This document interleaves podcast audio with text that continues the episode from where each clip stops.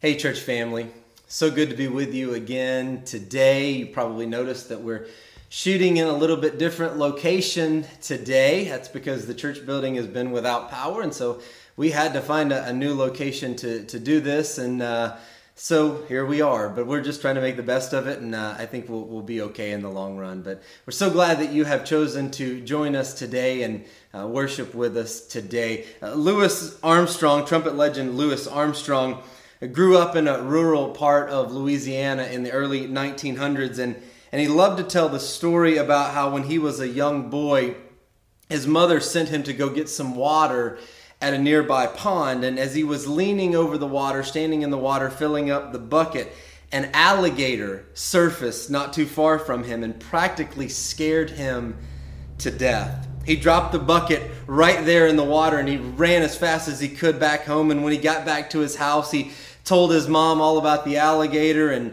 you know after he caught his breath he told her all about the alligator and and she said to him now louis i want you to go right back down there to that pond and get that water. Don't worry about the alligator. I'm telling you son he's as scared of you as you are of him. To which louis armstrong replied mama if that alligator is as scared of me as i am of him that water ain't fit to drink you know, fear is a powerful thing. It can make you do all kinds of things and run in all kinds of different directions.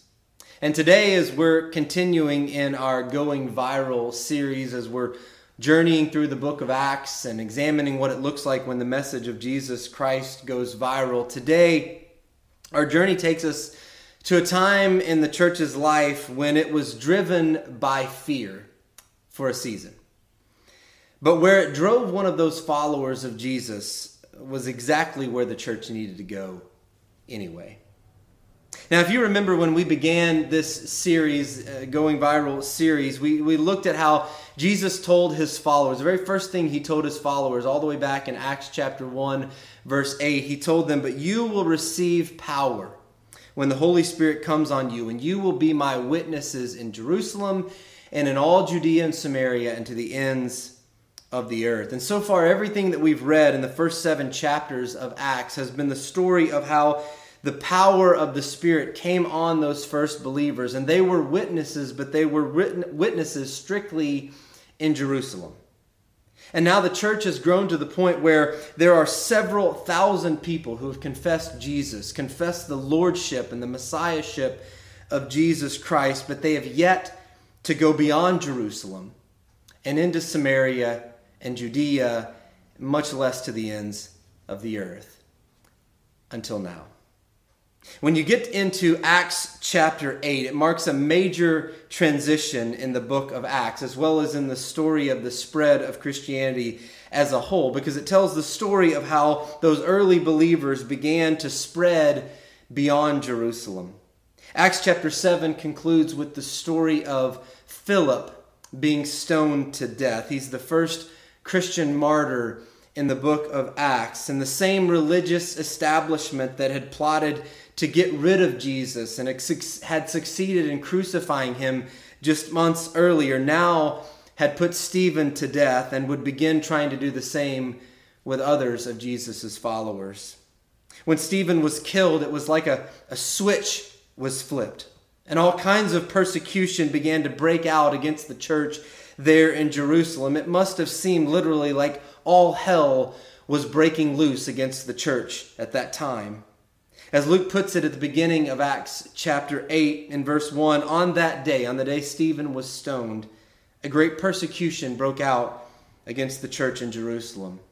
And all except the apostles were scattered throughout Judea and Samaria. But then we read in verse 4 those who had been scattered preached the word wherever they went. Who would have, who would have thought that it would be through persecution that Jesus' words in Acts chapter 1, verse 8, that you will be my witnesses in Jerusalem and in Judea and Samaria and to the ends of the earth? Who would have thought that through persecution, Jesus' words would be fulfilled? That the persecution of believers in Jerusalem actually led to the distribution of the message about Jesus throughout the world. What was being done to squelch the movement only inst- instead spread it all the more. The religious establishment thought that they were pouring cold water on this fire, but what was actually happening is they were spreading the fire all the more. The cold water they thought was being poured on it was more like water being poured onto a grease fire. It didn't squelch the message of Jesus, but rather it inadvertently spread it all the more. It was Jesus who once told his disciples early on in his ministry in Matthew chapter 5 verse 13 that you are the salt of the earth. But you know salt has to be shaken before it can be spread, right? And what was going on is that the church is being shaken in Acts chapter 7 and the church being shaken in Acts chapter 7 only serves to spread out the salt all the more upon the rest of the world in Acts chapter 8 and beyond. And the truth is, the church needed to be shaken out of Jerusalem, particularly if it, particularly if it was ever going to go into Samaria. There had been more than a thousand years of hatred between Jews and Samaritans up until this time. In fact, Jews wouldn't even travel through Samaria, they'd go around it, even if it made for a longer trip. And even though these are Jewish believers who are now coming to faith in Jesus Christ and a belief in Jesus Christ and the way He's called them to live, it would still take a while for them to deal with their long held prejudices. In fact, John even noted in his gospel in John chapter 4, verse 9, that Jews wouldn't even associate with Samaritans, and that includes Jesus' own disciples. And that's what makes Jesus' conversation with that Samaritan woman at the well in John chapter 4 all the more stunning. But the church wouldn't follow in Jesus' footsteps so easily.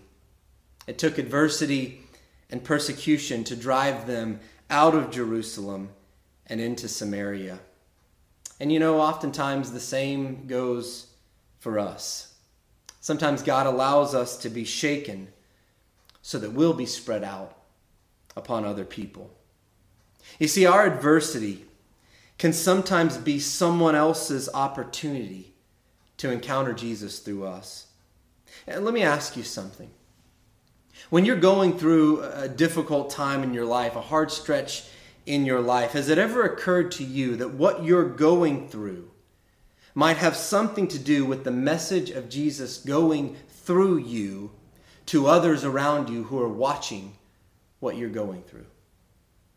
Now, I'm not suggesting that every form of adversity that we face is somehow God's will or that God brings it about. Oftentimes, it may be the, the, the will of, of other people in our lives or around us that causes those things to happen. I'm simply saying that our adversity doesn't have, the, have to have the last word on the word of Christ through our lives. If anything, sometimes our adversity creates opportunities for others to hear the word of Christ through our lives. And this brings us to a man by the name of Philip. Let's read on a little bit more about Philip in Acts chapter 8, continuing verse 5. Philip went down to a city in Samaria and proclaimed the Messiah there. And when the crowds heard Philip and saw the signs he performed, they all paid close attention to what he said, for with shrieks impure spirits came out of many, and many who were paralyzed or lame were healed. So there was great joy in that city.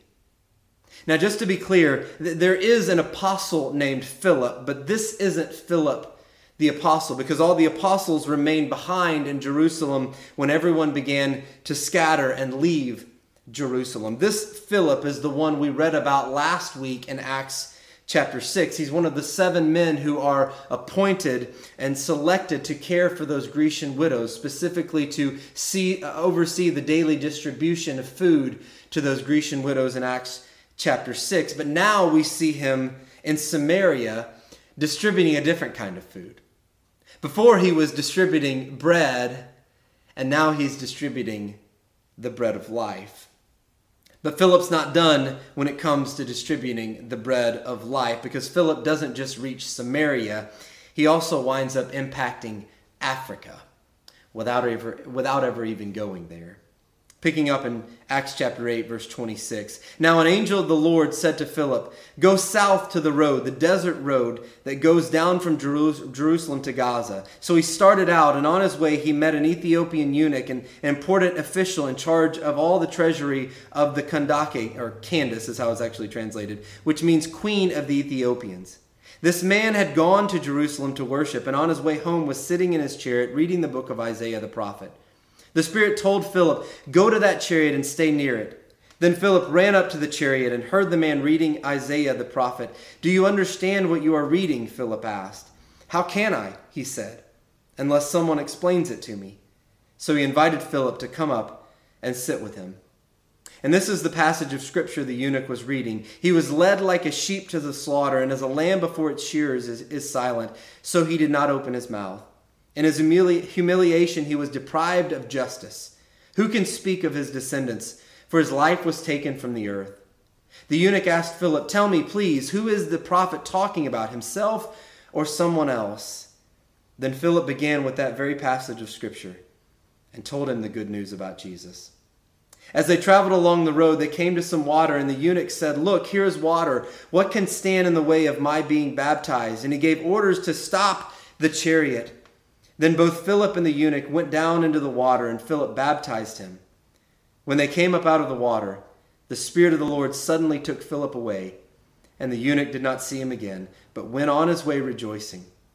Philip, however, appeared at Azotus and traveled about, preaching the gospel in all the towns until he reached Caesarea. That's such a powerful story because while 8 Acts chapter 8 begins with Philip preaching to the masses in Samaria. It ends with Philip sharing the message of Jesus with one from Ethiopia. There's so much we can learn from Philip about what it means for the message of Jesus Christ to go viral, but I just want to share with you five things today. First, the life of Philip teaches us that going viral happens through being faithful with the opportunities that God gives you.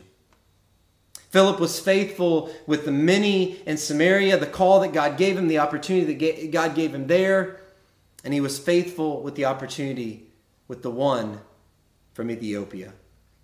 And notice that in both cases, Philip didn't stay put forever. He wasn't there for the whole spiritual journey of the Samaritans. He wasn't there for the whole spiritual journey of that one on that desert road, the Ethiopian eunuch, for that matter, either.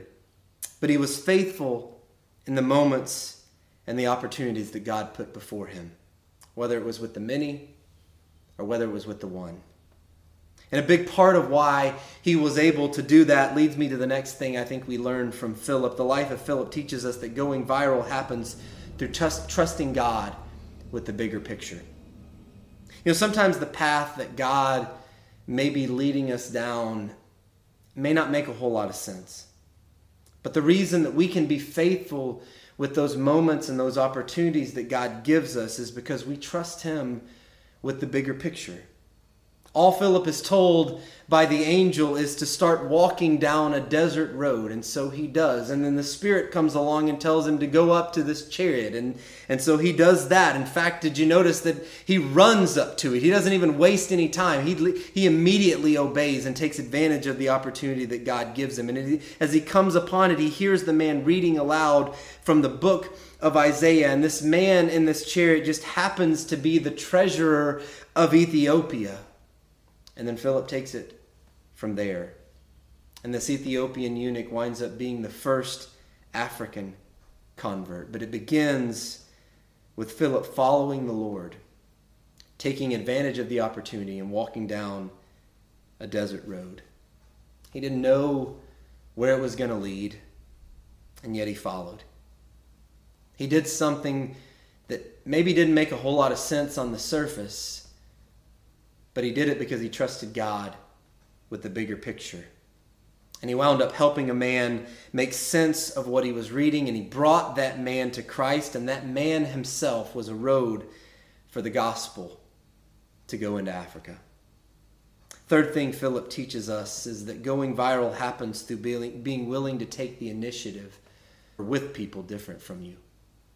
Philip has little in common with this man. They're from different countries, different cultures, different backgrounds, different social statuses. The Ethiopian eunuch is a high ranking official in the Ethiopian government. He's riding in a chariot. Philip is a, a refugee running from persecution, having been driven from Jerusalem. Philip is a married father. This Ethiopian is a eunuch. They were different in so many ways. I mean, the list just goes on and on. And here's what I know usually, the more differences that we, that we view with another person, that they have from us, the more hesitancy we have in approaching them. But for, but for Philip, the mission transcended the differences. This wasn't about him, this was about Jesus and sharing the message of Jesus with this man in this chariot. And for the second time in Acts chapter 8, Philip reaches beyond his walls. He reached beyond his walls when it came to the Samaritans, and he reached beyond his walls there with that Ethiopian eunuch on that desert road. Which really brings me to the fourth lesson from Philip. The life of Philip teaches us that going viral happens through meeting people where they are. Philip began where the man was with his questions. The man asked him, "Do you under?" Or Philip asked him, "Do you understand what you're reading?" And the man says, "How can I unless someone explains it to me?" And then Philip begins with that very passage, and he begins to tell him the good news about Jesus Christ. By the way, note that God was already at work on this man before Philip ever got into that chariot. You see, you're never just starting from the ground floor with somebody when you begin to put a good word in about Jesus Christ. God is at work in advance preparing the soil. Which brings me to a fifth thing that we learn from Philip. The life of Philip teaches us that going viral happens through helping others to see how Jesus tears down every wall. There's more to this story than what meets the eye because this Ethiopian, he's not Jewish. He's not Jewish by birth. Now, he obviously more than likely converted to Judaism because he's on his way to worship in the temple at Jerusalem, but he would always be an Ethiopian. And because he wasn't Jewish from birth, he would be prevented for the rest of his life from ever fully participating in the worship of God in the temple in Jerusalem. He could go no further than the outer courts of the temple courtyard to draw near to the God of the Jews and to make his sacrifices. And not only did his nationality prevent him from getting any closer, but also his physical condition prevented him. The fact that he was a eunuch prevented him from drawing any closer and fully participating in the worship of God there at that Jerusalem, at the temple in Jerusalem. There were several strikes against him his nationality, his physical condition he would never be able to go as deeply as he wanted to go into the temple to worship the God of the Jews, even if that was his God. No matter how much he sought the God of the Jews, he would always be treated as an outsider. And that what, that's what makes his question to Philip so significant. When, as Luke writes, they traveled along the road and they came to some water, and the eunuch said, Look, here is water. What can stand in the way? What can limit me? What are the barriers in front of me when it comes to me being baptized into Jesus Christ?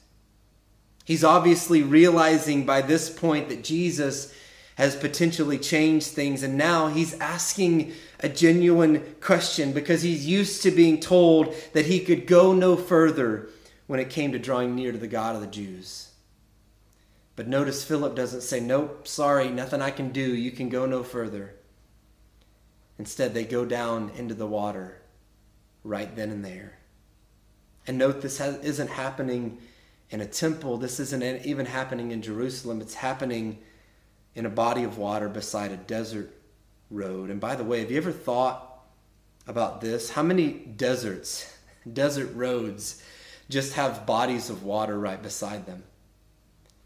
Makes you wonder did, did God provide this body of water just for this moment.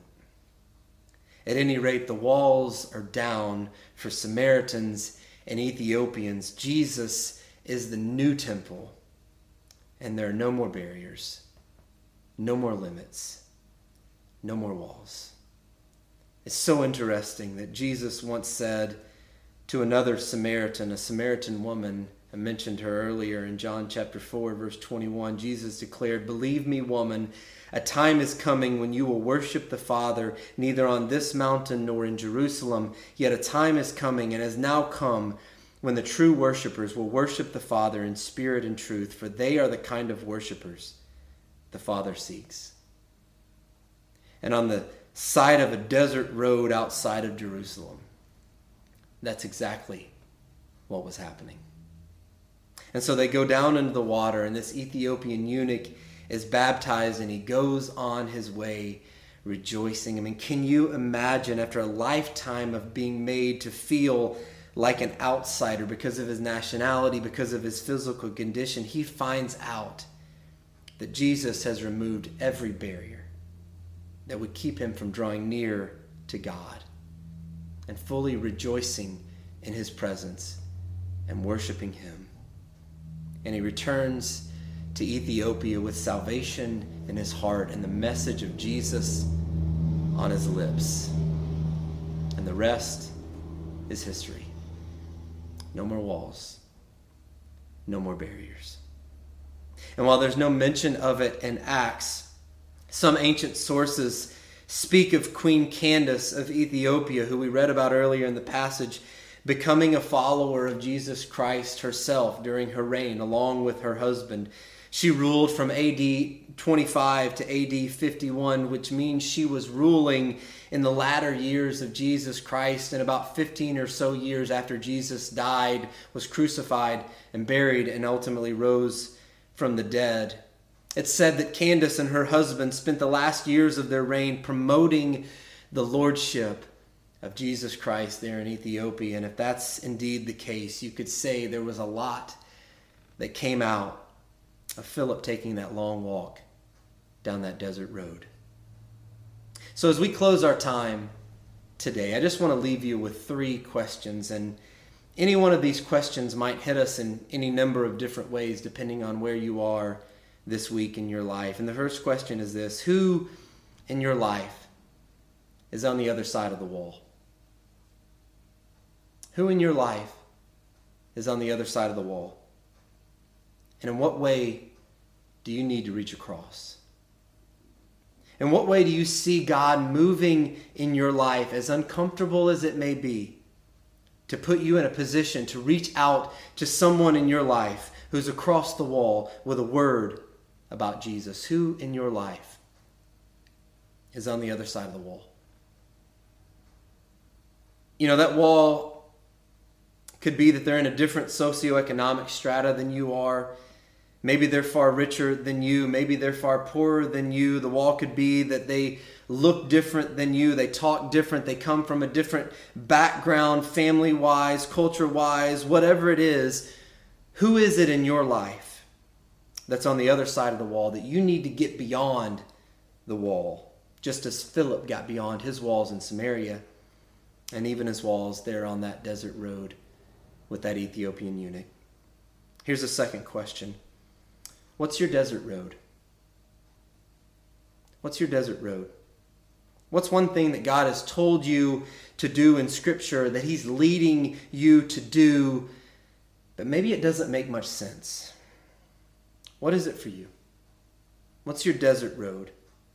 And if he's spoken clearly to you in Scripture and he's leading you by his Spirit, maybe other wise believers are, are giving you counsel and you know it's something that God is leading you to do, I want to encourage you to just do it.